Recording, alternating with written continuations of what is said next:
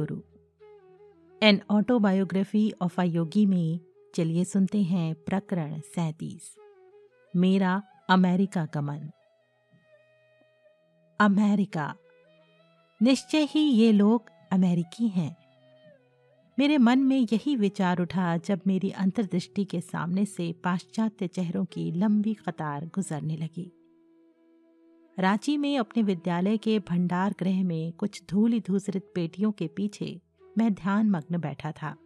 बच्चों के बीच व्यस्तता के उन वर्षों में एकांत स्थान मिलना बहुत कठिन था। ध्यान में वो दृश्य चलता रहा। एक विशाल जनसमूह मेरी ओर आतुर दृष्टि से देखते हुए मेरी चेतना के मंच पर अभिनेताओं की तरह मेरे सामने से गुजर रहा था। इतने में भंडार गृह का द्वार खुल गया। सदा की तरह एक बच्चे ने मेरे छिपने के स्थान को खोज लिया था। यहाँ आओ विमल। प्रफुल्ल मन से मैंने उससे बुलाया। तुम्हें एक समाचार सुनाता हूँ। भगवान मुझे अमेरिका में बुला रहे हैं। अमेरिका में? उसने ऐसे स्वर में मेरे शब्दों को दोहराया जैसे मैंने कहा हो, चाँद पर जा रहा हूँ। हाँ कोलंबस की भांति मैं भी अमेरिका की खोज करने जा रहा हूँ। कोलंबस ने सोचा था कि वो भारत पहुँच गया, परंतु वो अमेरिका पहुँच गया था। निश्चय ही इन दो देशों के बीच कोई कर्म संबंध है। विमल वहाँ से भाग गया और शीघ्र ही दो पाँव के उस समाचार पत्र ने सारे विद्यालय में ये बात फैला दी। मैंने स्तंभित शिक्षक वर्ग को बुलाया और विद्यालय को उनके हाथों में सौंप दिया। इस अवसर पर उन्हें संबोधित करते हुए मैंने कहा, मुझे पूरा विश्वास है कि लाहिड़ी महाशय के शिक्षा आदर्शों का आप लोग सर्वोपरि पालन करेंगे। मैं हमेशा आप लोगों को पत्र लिखता रहूँगा। ईश्वर ने चाहा तो किसी दिन मैं यहाँ वापस आ जाऊँगा। उन छोटे छोटे बच्चों पर और रांची की उस सुंदर विस्तृत भूमि पर अंतिम दृष्टिपात करते हुए मेरी आँखें छलछला आईं। मैं जानता था कि मेरे जीवन का एक विशिष्ट अध्याय पूरा हो चुका था और अब इसके आगे मुझे सुदूर देशों में ही रहना होगा। ध्यान में उस दृश्य दर्शन के कुछ ही घंटों बाद मैं ट्रेन से कोलकाता रवाना हो गया। दूसरे ही दिन मुझे अमेरिका में आयोजित धार्मिक उदारतावादियों के अंतर्राष्ट्रीय सम्मेलन, यानी International Congress of Religious Liberals में भारत के प्रतिनिधि के रूप में भाग लेने के लिए एक निमंत्रण मिला। उस वर्ष ये सम्मेलन अमेरिकन यूनिटेरियन एसोसिएशन के तत्वावधान में बोस्टन में होने वाला था। मेरा दिमाग घूमने लगा। मैं श्री रामपुर में श्री युक्तेश्वर जी के पास जा पहुँचा। गुरु जी मुझे अभी अभी अमेरिका में एक धार्मिक सम्मेलन में भाषण देने का निमंत्रण मिला है। क्या मुझे जाना चाहिए? गुरुदेव ने सहज भाव से उत्तर दिया, सभी दरवाजे तुम्हारे लिए खुले हैं। अभी नहीं गए तो कभी नहीं जा सकोगे, मैंने व्याकुल होकर कहा। परंतु गुरुदेव, मुझे सार्वजनिक व्याख्यान देने का अनुभव ही क्या है? मैंने शायद ही कभी कोई भाषण दिया हो। और अंग्रेज़ी में तो कभी नहीं। तुम अंग्रेज़ी में बोलो या किसी भी भाषा में बोलो। योग पर तुम्हारा भाषण मन लगाकर सुना जाएगा। मैं हंस पड़ा। गुरु जी अमेरिकी लोग बंगाली भाषा तो सीखने से रहे। आप ही अब कृपा करके मुझे अंग्रेज़ी भाषा की बाधाओं से पार करवाइए। जब मैंने पिताजी के सामने अमेरिका जाने का अपना विचार रखा तो वे हतप्रभ रह गए। उनके लिए अमेरिका एक अति दूर देश था। उन्हें भय था कि वे मुझे फिर कभी देख नहीं पाएँगे। उन्होंने रुक्षता के साथ पूछा, तुम कब जाओगे? कौन तुम्हें इसके लिए पैसा देगा? मेरी शिक्षा एवं पूरे जीवन के लिए वे ही प्रेम से पैसा देते आ रहे थे, इसलिए निश्चय ही उन्हें आशा थी कि ये प्रश्न उठाते ही मेरी सारी योजना धरी की धरी रह जाएगी। भगवान मुझे पैसा देंगे। जब मैंने ये उत्तर दिया तो अनेक वर्ष पहले आगरा में अनंतदा को दिए हुए इसी प्रकार के उत्तर का मुझे स्मरण हो आया। अधिक चालाकी न दिखाते हुए मैंने आगे कहा, पिताजी शायद भगवान आपके मन में मेरी सहायता करने की प्रेरणा जगा दें? नहीं, कभी नहीं। उन्होंने मेरी ओर दयनीय भाव से देखा। इसलिए दूसरे दिन जब पिताजी ने एक बड़ी रकम का चेक मेरे हाथ में दिया तो मेरे आश्चर्य का ठिकाना न रहा। उन्होंने कहा, एक पिता होने के नाते नहीं, परंतु लाहड़ी महाशय का निष्ठावान शिष्य होने के नाते मैं तुम्हें ये पैसा दे रहा हूँ। तो जाओ। उस दूर पाश्चात्य देश में और वहाँ धर्म पंथों से मुक्त क्रिया योग की शिक्षाओं का प्रसार करो। जिस निस्वार्थ भाव से पिताजी ने तुरंत अपनी व्यक्तिक इच्छाओं को तिलांजलि दे दी थी, उसे देखकर मेरा हृदय द्रवित हो उठा। उन्हें रात में एहसास हो गया था कि विदेश यात्रा की किसी साधारण इच्छा से मैं अपनी योजना नहीं बना रहा था। कदाचित इस जन्म में अब हमारी फिर से भेंट नहीं हो सकेगी। पिताजी ने खिन्न होकर कहा, उनकी आयु उस समय सड़सठ वर्ष की हो चुकी थी। एक प्रबल अंत प्रेरणा मेरे मन में उठी और पूर्ण विश्वास के साथ मैंने कहा, भगवान एक बार फिर से हम लोगों को अवश्य मिला देंगे। जब मैं अपने गुरुदेव और अपनी प्रिय मातृभूमि को छोड़कर अमेरिका की अनजान भूमि में जाने की तैयारियाँ कर रहा था तो मेरा हृदय कम आशंकाओं से नहीं भरा था। मैंने भौतिकवादी पाश्चात्य जगत के बारे में अनेक कहानियाँ सुन रखी थीं। वो जगत युग युगों से संतों के वास्तव्य से पुनीत हुई भारत भूमि से इतना भिन्न लग रहा था, मैं सोच रहा था। पाश्चात्य वातावरण में प्रवेश करने की जोखिम उठाने वाले पौवार्त्य गुरु को हिमालय की ठंड सह पाने से भी अधिक कठोर परिस्थितियों का सामना करने के लिए तैयार रहना चाहिए। एक दिन प्रातःकाल मैं इस दृढ़ संकल्प के साथ प्रार्थना करने बैठ गया कि भले ही प्रार्थना करते करते मैं मर क्यों ना जाऊँ, पर जब तक ईश्वर की आवाज़ नहीं सुनूँगा, तब तक प्रार्थना बंद नहीं करूँगा। मैं ईश्वर से आशीर्वाद एवं आश्वासन चाहता था, ताकि मैं पश्चिम के आधुनिक भौतिकवाद और व्यवहारिक उपयोगितावाद के कोहरे में कहीं खो न जाऊँ। अमेरिका जाने का तो संकल्प मेरे मन ने कर ही लिया था, पर साथ ही ईश्वर की अनुमति और आश्वासन वाणी सुनने के लिए वो और भी अधिक कृत संकल्प था। बार बार उठने वाली सिसकियों को दबाकर रखते हुए मैं प्रार्थना करता ही रहा। करता ही रहा। कोई उत्तर नहीं। मध्यान्ह होते होते प्रार्थना की उत्कटता पराकाष्ठा पर पहुँच गई। तीव्रता की वेदना के दबाव से मेरा सिर चकराने लगा। ऐसा लग रहा था कि अब अपनी आंतरिक उत्कटता को और अधिक बढ़ाकर एक बार भी यदि रोया तो मेरा सिर फट जाएगा। ठीक उसी क्षण गढ़पार रोड पर स्थित मेरे घर के दरवाजे पर दस्तक सुनाई दी। जब मैंने दरवाज़ा खोला तो देखा कि सन्यासियों की तरह केवल एक कटी वस्त्र धारण किया हुआ एक युवक वहाँ खड़ा है। उसने घर में प्रवेश किया। ये अवश्य ही बाबा जी होंगे। स्तब्ध होकर मैं सोच रहा था, क्योंकि मेरे सामने खड़े उस व्यक्ति का चेहरा लाहड़ी महाशय जैसा ही दिख रहा था। मेरे मन में उठे उस विचार का उन्होंने उत्तर दे दिया। हाँ मैं बाबा जी हूँ। वे अत्यंत मधुर आवाज़ में हिंदी बोल रहे थे। हम सबके परम पिता ने तुम्हारी प्रार्थना सुन ली है। उन्होंने मुझे तुम्हें ये बताने का आदेश दिया है। अपने गुरु की आज्ञा का पालन करो और अमेरिका चले जाओ। डरो मत। तुम्हारा पूर्ण संरक्षण किया जाएगा। थोड़ी देर रुककर बाबा जी ने फिर मुझसे कहा तुम ही वो हो जिसे मैंने पाश्चात्य जगत में क्रिया योग का प्रसार करने के लिए चुना है।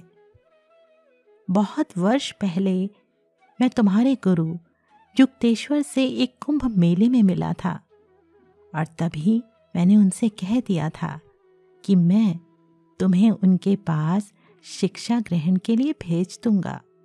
साक्षात बाबा जी के सामने खड़ा होने के कारण भक्ति भाव में विभोर होकर मैं अवाक हो गया और उन्होंने ही मुझे श्री युक्तेश्वर जी के पास पहुँचाया था। ये स्वयं उनके श्री मुख से सुनकर तो मेरा हृदय कृतज्ञता एवं प्रेमादर की बाढ़ में पूरी तरह डूब गया।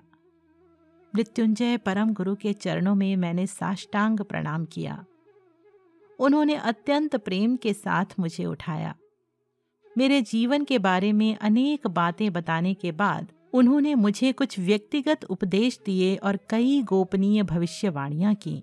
अंत में उन्होंने गंभीरता के साथ कहा, ईश्वर साक्षात्कार की वैज्ञानिक प्रणाली क्रिया योग का अंततः सब देशों में प्रसार हो जाएगा और मनुष्य को अनंत परम पिता का व्यक्तिगत इंद्रियातीत अनुभव कराने के द्वारा ये राष्ट्रों के बीच सौमनस्य, सौहार्द स्थापित करने में सहायक होगा। अपनी अनंत शक्ति से युक्त दृष्टि मुझ पर डालकर अपने ब्रह्म चैतन्य की एक झांकी मुझे दिखाते हुए परम गुरु ने मुझमें नई शक्ति का संचार कर दिया। द्वि सूर्य सहस्त्र भुए दुख पदुत्था यदि भा सादृशी सा, स्याद भास्तस्य महात्मना। अर्थात यदि आकाश में कभी सहस्त्र सूर्य एक साथ उदित हो सके तो उससे उत्पन्न प्रकाश भी इस महान विश्व रूप के प्रकाश के सदृश कदाचित ही हो।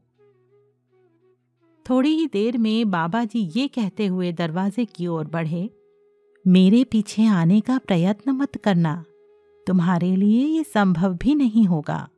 बाबा जी, दया कीजिए, चले मत जाइए। मुझे अपने साथ लेते जाइए। मैं बार बार पुकार रहा था। उन्होंने कहा, अभी नहीं, फिर कभी। भावावेग में मैंने उनकी चेतावनी की परवाह नहीं की। जैसे ही मैंने उनके पीछे जाने का प्रयत्न किया, मुझे ज्ञात हुआ कि मेरे पाँव ज़मीन से पक्के चिपक गए हैं। दरवाजे पर पहुंचकर बाबा जी ने मुझ पर एक प्रेम भरी दृष्टि डाली। मेरी आँखें तीव्र लालसा से उन पर ही जमी हुई थीं। उन्होंने आशीर्वाद देने की मुद्रा में हाथ उठाया और चले गए। कुछ मिनटों बाद मेरे पाँव ज़मीन से छूटे। मैं वहीं बैठकर गहरे ध्यान में लीन हो गया। न केवल मेरी प्रार्थना का उत्तर देने के लिए ही, बल्कि बाबा जी का दर्शन करा देने के लिए भी मैं ईश्वर को बारंबार धन्यवाद देने लगा। मुझे ऐसा लग रहा था, मानो चिर युवा आयु विहीन प्राचीन परम गुरु के स्पर्श से मेरा शरीर पावन हो गया था। उनके दर्शन करने की तीव्र लालसा मुझे लंबे समय सी थी। अभी तक बाबा जी के साथ मेरी इस भेंट की बात मैंने किसी को नहीं बताई है। इस घटना को अपने मानवीय अनुभवों में सबसे पवित्र अनुभव मानकर मैंने इसे अपने हृदय में छिपा लिया था।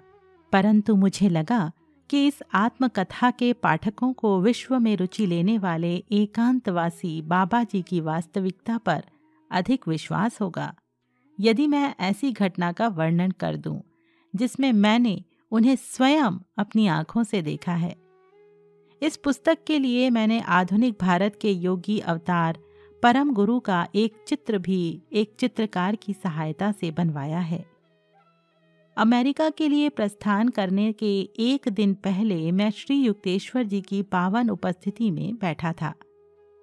उन्होंने अपने ज्ञान युक्त शांत स्वर में मुझसे कहा, भूल जाओ कि तुम्हारा जन्म हिंदू समाज में हुआ था, परंतु अमेरिकी लोगों के भी सारे ही तौर तरीके मत अपना लेना। दोनों समाजों के केवल उत्तम गुणों को ही ग्रहण करना। तुम ईश्वर की संतान हो, अपने इस सच्चे स्वरूप को सदा याद रखना। पृथ्वी पर और विभिन्न जाति वंशों में बिखरे हुए अपने बंधुओं के सर्वश्रेष्ठ गुणों को खोजो और उन्हें आत्मसात करो। फिर उन्होंने मुझे आशीर्वाद दिया। ईश्वर की खोज करने के लिए जो भी श्रद्धा के साथ तुम्हारे पास आएँगे, तुम्हारे द्वारा उनकी सहायता होकर रहेगी। जब तुम उन पर दृष्टिपात करोगे तब तुम्हारी आँखों से निःसृत होता आध्यात्मिक प्रवाह उनके मस्तिष्कों में प्रवेश करेगा और उनकी भौतिक प्रवृत्तियों और आदतों को परिवर्तित करके उन्हें और अधिक ईश्वराभिमुख कर देगा।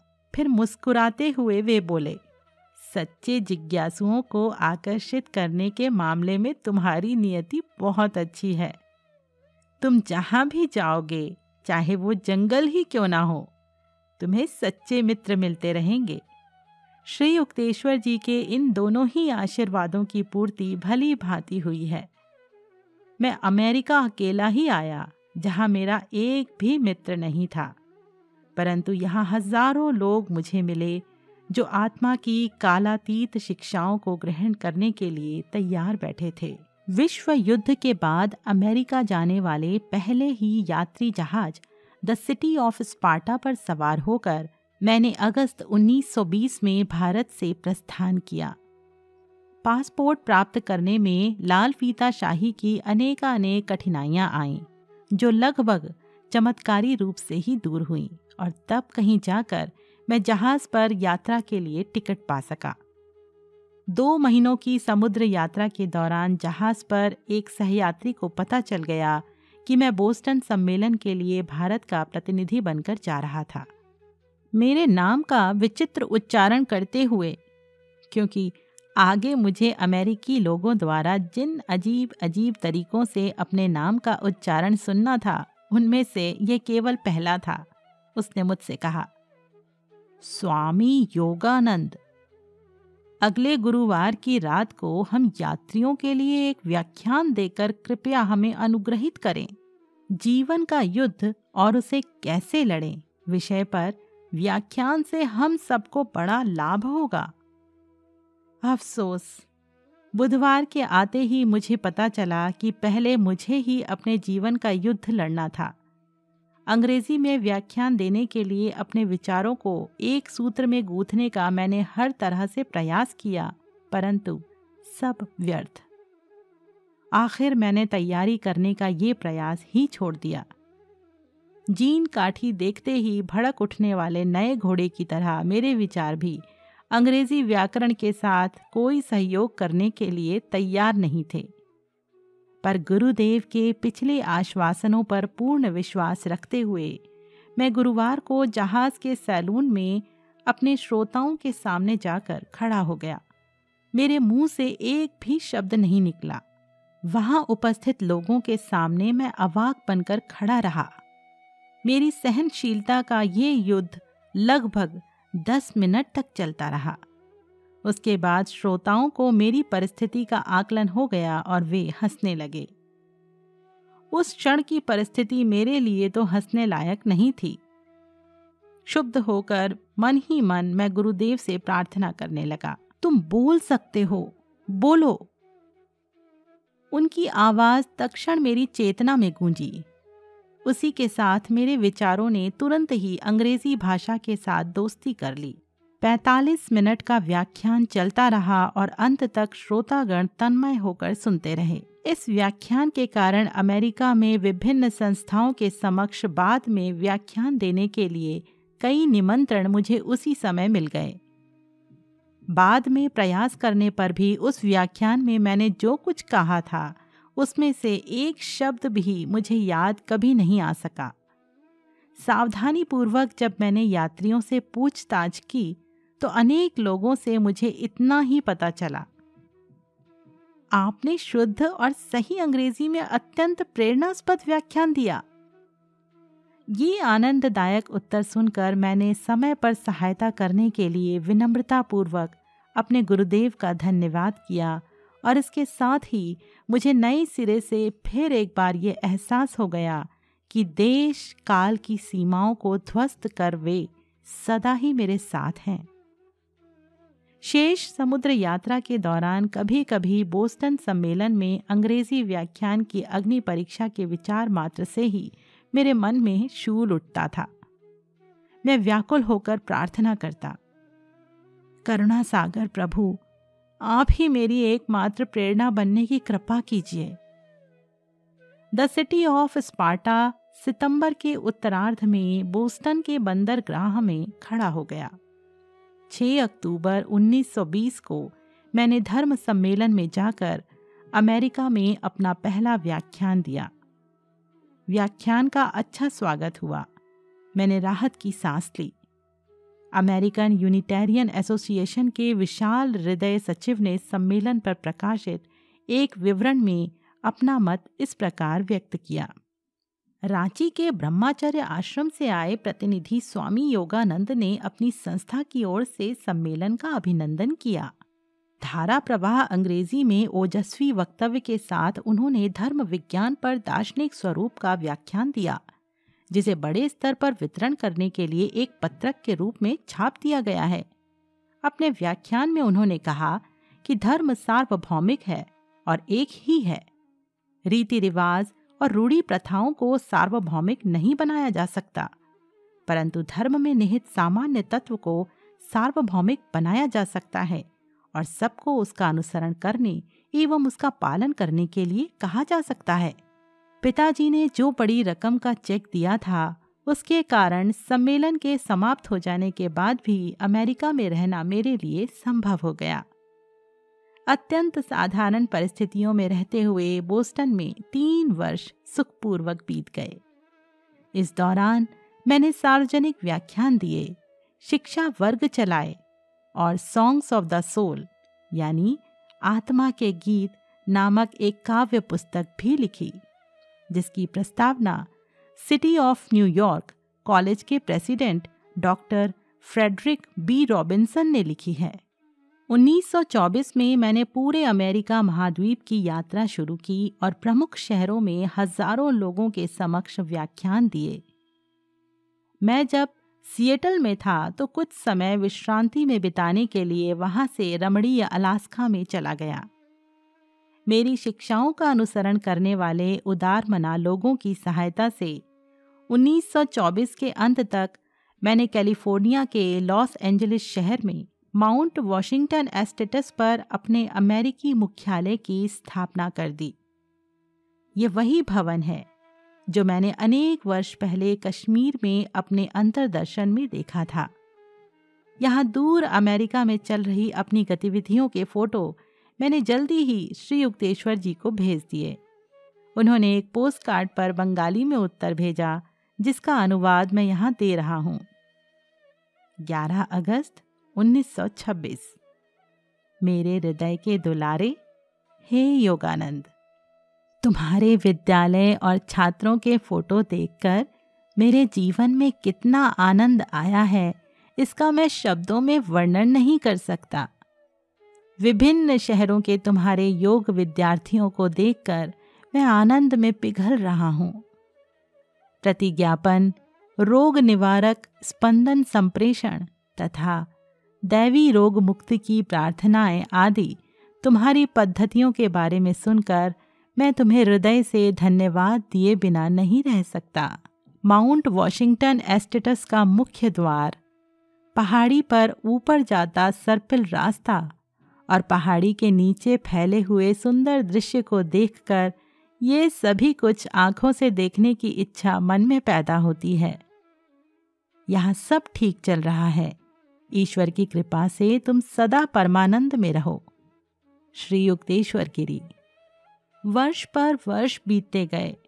अपने नए देश के प्रत्येक हिस्से में और सैकड़ों क्लबों, कॉलेजों, गिरजाघरों और प्रत्येक प्रकार के श्रोत्र वृंदों के सामने मैंने व्याख्यान दिए। 1920-30 के दशक में सहस्त्र सहस्त्र अमेरिकी लोगों ने मेरे योग की कक्षाओं में शिक्षा ली। उन सभी को मैंने प्रार्थनाओं और आत्मा के विचारों की एक नई पुस्तक विस्पर्स फ्रॉम इटर्निटी समर्पित की थी, जिसकी प्रस्तावना प्रसिद्ध गायिका मैडम अमेलिटा गैली कुर्ची ने लिखी थी। कभी कभी साधारणतया महीने के पहली तारीख को, जब सेल्फ रियलाइजेशन फेलोशिप के मुख्यालय माउंट वॉशिंगटन सेंटर को चलाने के लिए किए गए खर्चों की बिलों की भरमार लग जाती थी। भारत की सादगी भरी शांति की याद सताती थी। परंतु दिन प्रतिदिन पूर्व और पश्चिम के बीच सद्भावना वृद्धिगत होती दिखाई देती, उससे मेरी आत्मा को हर्ष होता। अपने देश के राष्ट्रपिता जॉर्ज वॉशिंगटन ने जिन्हें अनेक अवसरों पर ऐसा अनुभव हुआ कि उन्हें ईश्वरीय मार्गदर्शन मिल रहा था ने। अपने फेयरवेल एड्रेस में अमेरिका को आध्यात्मिक प्रेरणा देने वाले ये शब्द कहे थे। स्वतंत्र, सुशिक्षित एवं निकट भविष्य में ही एक महान राष्ट्र के रूप में परिणत होने वाले इस देश की जनता के ये अनुरूप होगा कि वो समस्त मानव जाति के लिए सदा उच्च न्याय एवं लोक हितैषी वृत्ति से परिचालित मानवों के रूप में एक अभिनव उदाहरण प्रस्तुत करे। इस प्रकार की योजना का दृढ़ता से अनुसरण करने से कुछ तात्कालिक क्षति हो सकती है, परंतु इसमें किसे संदेह हो सकता है कि इस योजना के फलस्वरूप कालांतर में इस क्षति की तुलना में बहुत अधिक लाभ प्राप्त होगा? क्या कभी ऐसा हो सकता है कि ईश्वर किसी राष्ट्र के उत्तम गुणों को चिरस्थायी सुख सौभाग्य से न जोड़े? वॉल्ट विटमन कृत हिम टू अमेरिका, यानी अमेरिका का कीर्तिगान, thou mother with thy equal brood से। अपने भविष्य में तुम, नर नारियों की अपनी अधिक सयानी, अधिक संख्य संतानों में तुम, नैतिक, आध्यात्मिक बल से युक्त, अपने महापुरुषों में तुम। उत्तर, दक्षिण, पूर्व पश्चिम में, अपनी नैतिक संपदा और सभ्यता में तुम। जिसके बिना बड़ा से बड़ा गौरव प्राप्त करने वाली तुम्हारी भौतिक सभ्यता अर्थहीन ही रहेगी। अपनी स्वार्थ पूरक सर्व समावेशक अर्चना में तुम। किसी एक बाइबल या किसी एक तारणहार मात्र में नहीं, बल्कि तुम्हारे तारणहार असंख्य होंगे, जो तुम में ही अभी सुप्त हैं। जो किसी भी अन्य तारणहार के समतुल्य होंगे, उतने ही भव्य दिव्य होंगे। ये ये सब तुम में अवश्य होंगे। ये मैं आज भविष्यवाणी करता हूँ। प्रकरण सैतीस, यहीं पर संपन्न हुआ। श्री परमहंस योगानंद जी द्वारा लिखी उनकी आत्मकथा, योगी कथामृत, यानी an autobiography of a yogi आप सुन रहे हैं मेरे, यानी संगीता के साथ। इसे बाधा रहित सुनने के लिए इस ऑडियो बुक को आप सब्सक्राइब भी कर सकते हैं। सुनते रहिए मेरे साथ an autobiography of a yogi जय गुरु।